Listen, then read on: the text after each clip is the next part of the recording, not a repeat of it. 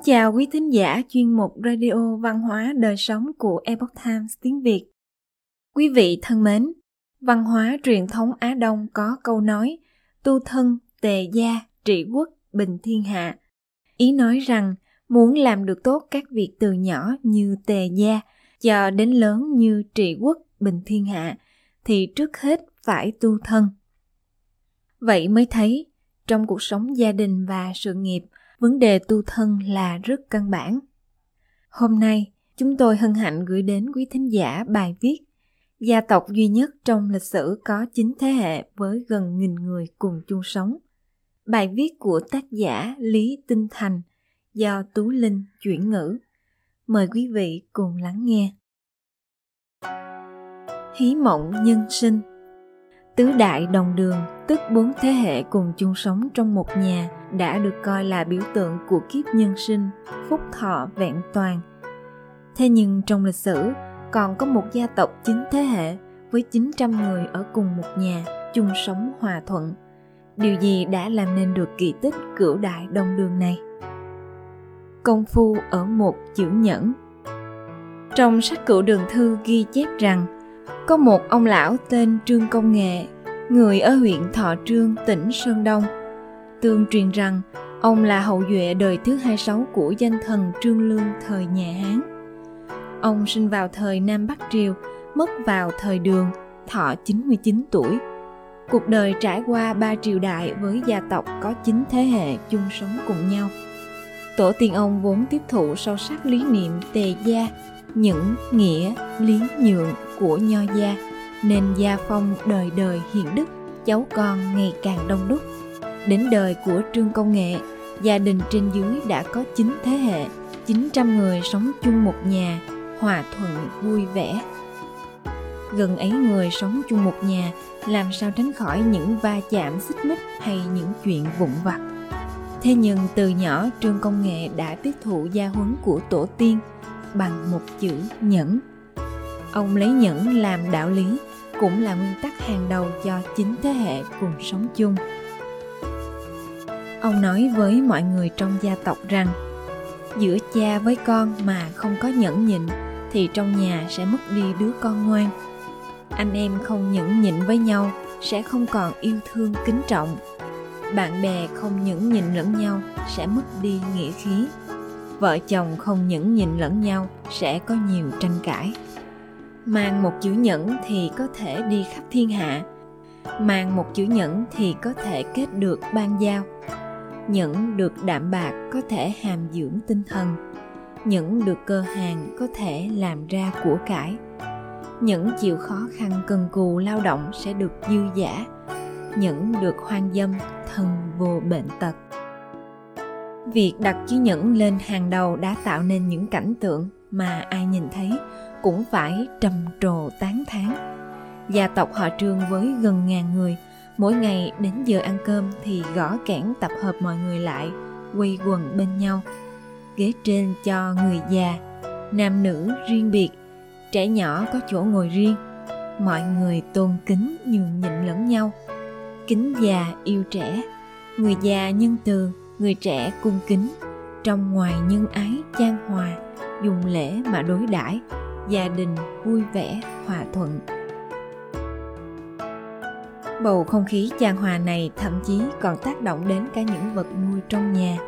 Đến giờ ăn của trăm con chó trong nhà, nếu thiếu đi một con thì những con còn lại sẽ không ăn, mà chờ đến con chó vắng mặt kia quay trở về rồi mới cùng nhau ăn. Cảnh tượng thật ngoạn mục và độc đáo. Mãi đến bây giờ, người ta vẫn còn lưu truyền câu nói đàn chó nhà trường công nghệ, nếu thiếu đi một con thì chúng sẽ không ăn. Gia hòa vạn sự hưng, đức hạnh của trương gia cao nên tại phúc cũng nhiều. Khi người ngoài đến vay tiền, mượn thóc, mượn gia súc, trương gia để họ có thì trả, không có cũng không phải trả. Lần kế tiếp lại đến mượn, vẫn cho mượn, không tiếc tài vật giúp đỡ họ đôi lúc con cháu trong nhà cảm thấy bất mãn. Trường công nghệ bèn dạy rằng, nếu ai cũng đều được như chúng ta, cái gì cũng có thì họ còn đến cầu cạnh chúng ta làm gì? Đạo lý nhân luân, cha nhân từ, con hiếu thuận, anh hữu hảo, em cung kính, chồng chính nghĩa, vợ nhu thuận, mẹ chồng hiền đức, con dâu vâng lời của trương gia đã khiến các thành viên trong gia đình thương yêu, tôn trọng lẫn nhau cùng giúp đỡ nhau hành xử mọi việc một cách công bình hữu lý. Người xưa nói, trên đầu ba thước có thần linh. Nghĩ cử đại thiện, đại nhẫn này đã làm cảm động lòng người khắp gần xa, thậm chí chấn động đến cả thiên đình tam giới.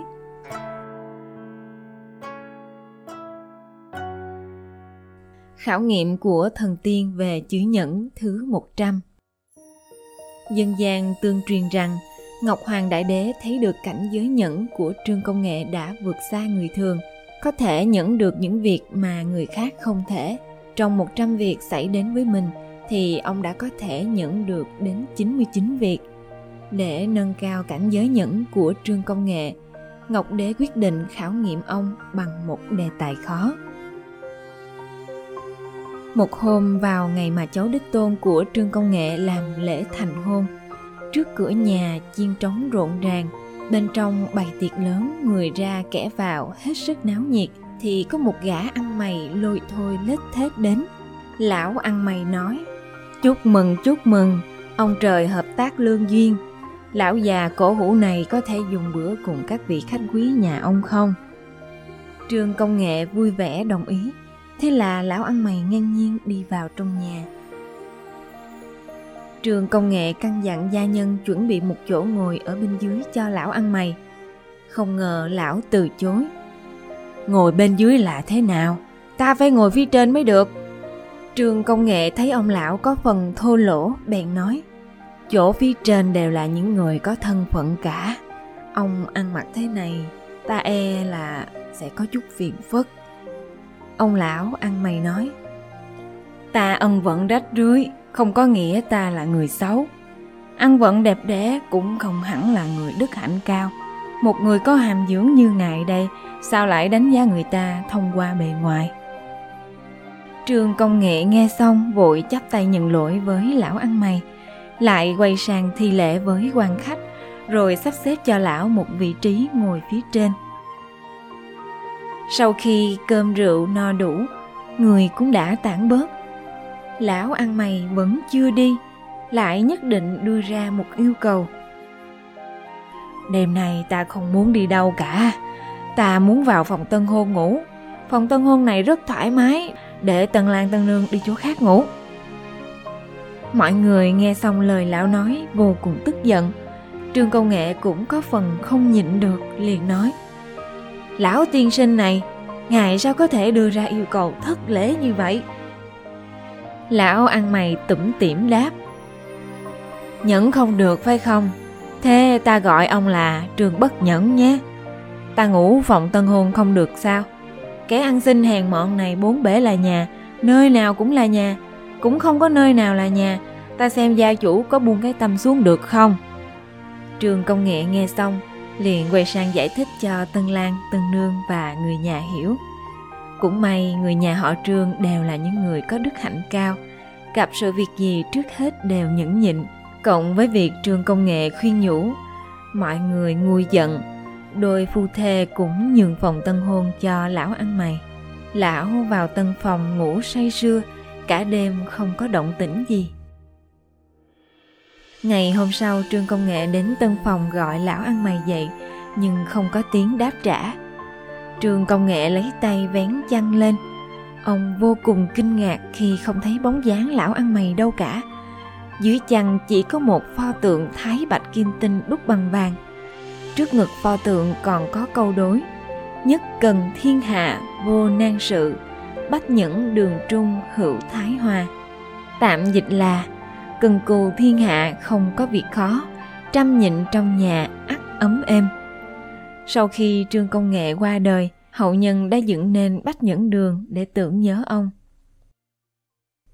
Cứu vua đường thái tông, được bốn vị hoàng đế của ba triều đại khen thưởng. Gia tộc trương công nghệ từng được bốn vị hoàng đế khen thưởng và thăm hỏi. Tương truyền những năm cuối triều tùy tại tế ninh, tỉnh sơn đông vua đường Lý Thế Dân bị người của từ viên lãng truy đuổi. Lý Thế Dân xông phá vòng vây, mở được con đường theo hướng Tây Bắc để chạy trốn. Khi chạy đến cây cầu bắc qua sông tại Trương Gia Trang ở huyện Thọ Trương thuộc tỉnh Sơn Đông thì thân bị thương nặng, ngựa của ông mất móng trước khiến ông ngã xuống nước. Trương Công Nghệ lúc ấy đang luyện võ bên bờ sông. Thấy có vị tráng sĩ ngã xuống nước, vội kêu mọi người đến cứu, đưa tráng sĩ về nhà. Ông không hỏi danh tính người bị thương mà gọi ngay thầy thuốc đến chẩn trị cho Lý Thế Dân, giúp tráng sĩ dưỡng trị vết thương, điều dưỡng thân thể. Lý Thế Dân nhờ vậy mà nhanh chóng phục hồi được sức khỏe. Sau khi đăng cơ vào năm Trinh Quán thứ 9, để cảm tạ ân nghĩa của Trương Công Nghệ, nhà vua đã tự tay viết lên tấm bảng vàng bốn chữ Nghĩa Hòa Quảng Đường, rồi đặt phái sứ thần đến Trương gia ban thưởng. Sứ thần đến đúng lúc Trương Công Nghệ đang tập hợp mọi người để sửa lại cây cầu đá. Cũng chính là cây cầu nơi năm xưa đường Thái Tông bị thương, ngã ngựa, rơi xuống nước. Sau khi đường Thái Tông biết chuyện, đã hạ chỉ xây dựng cầu đá này thành một cây cầu lớn. Về sau cầu này được gọi là Phóng Hiền Kiều hay Cổ Hiền Kiều. Trương Gia Trang cũng vì vậy mà đổi tên thành Cổ Hiền Trang. Những năm lân đức thời đường Cao Tông lý trị, trị vì, Cao Tông từng đến nhà Trương Công Nghệ. Hoàng đế muốn thử thách bản lĩnh tề gia của Trương Công Nghệ, nên đã tặng ông hai quả lê. Nói ông phải chia cho cả nhà cùng ăn. Trương Công Nghệ nhận lê, đưa người nhà bảo dùng cối đá nghiền nát hai quả lê, hòa vào bình nước, sau đó gõ kẽn tập hợp cả gia đình lại, rồi mỗi người dùng một ngụm bằng thìa nhỏ. Như vậy cả nhà đều được nếm thử lê. Bức họa ghi lại sự kiện này ngày nay vẫn còn được treo trên tường của Bách Nhẫn Đường. Cao Tông sau đó đã thỉnh giáo Trương Công Nghệ về đạo Tề Gia. Trương Công Nghệ bèn viết 100 chữ nhẫn dâng lên đường Cao Tông và giải thích nội hàm của từng chữ nhẫn. Cao Tông cảm động, mắt ngấn lệ, ngữ bút đề tặng Trương Công Nghệ câu Bách Nhẫn Nghĩa Môn. Vì để người trong thiên hạ đều học được Mỹ Đức, lễ nhượng tề gia của nhà họ Trương. Đường Cao Tông đã phong cho con trưởng của Trương Công Nghệ là Trương Hy Đạt làm tư nghi đại phu, còn hạ chỉ lệnh cho 10 anh em nhà họ Trương phải chia nhau ra 10 phương sinh sống. Năm 627 sau công nguyên, đường Thái Tông dựa trên điều kiện địa lý và tình huống giao thông của từng nơi, mà chia đất nước thành 10 khu vực hành chính. Rồi yêu cầu 10 huynh đệ nhà Trương Công Nghệ đến sinh sống ở 10 khu vực hành chính đó. Từ đó, gia tộc Trương Công Nghệ chia nhau đi khắp đất nước sinh sống, nhằm hoàng dương những mỹ đức cũng như văn hóa bách nhẫn của Trương gia. Khi Trương Công Nghệ bái kiến đường Cao Tông đã viết 100 chữ nhẫn. Sau cùng ông viết Nhẫn nhân nhân nhân nhậm nhân nhận Nhâm nhân nhận nhân nhậm nhân nhân Nghĩa là nhẫn với người, nhân ái với người thì không ai làm hại mình được. Thể ai định hại thì mình lại nhân. Sau này, Bách Nhẫn Ca Bài ca bách nhẫn mà người của trương gia soạn ra đã được phổ biến khắp nơi. Đến tận thời Minh Thanh vẫn còn là thời kỳ lưu truyền rộng rãi nhất. Bách nhẫn ca, ca bách nhẫn. Nhẫn là khí chất của đại nhân, nhẫn là căn bản của người quân tử. Có thể nhẫn mùa hè không nóng, có thể nhẫn mùa đông không lạnh, có thể nhẫn cảnh nghèo vẫn vui, có thể nhẫn thọ mệnh dài lâu. Quý không nhẫn thì khuynh, phú không nhẫn sẽ mất. Không nhẫn được thì việc nhỏ sẽ hóa lớn, không nhẫn để làm được việc thiện, ắt sẽ có hận thù. Dù chuyện gì đến cũng nhất định phải nhẫn, việc qua đi vẫn cần phải nhẫn. Đời người không sợ trăm điều nhẫn, đời người chỉ sợ một lần không nhẫn. Không nhẫn trăm phút đều tiêu mất một chữ nhẫn thôi mà vạn họa hóa tro tàn. Quý thính giả thân mến, chuyên mục radio văn hóa đời sống của epoch times tiếng việt đến đây là hết. Để đọc các bài viết khác của chúng tôi, quý vị có thể truy cập vào trang web etviet com. Cảm ơn quý vị đã lắng nghe, quan tâm và đăng ký kênh. Chào tạm biệt và hẹn gặp lại quý vị trong chương trình lần sau kính chúc mọi điều bình an và tốt lành đến quý vị cùng người thân.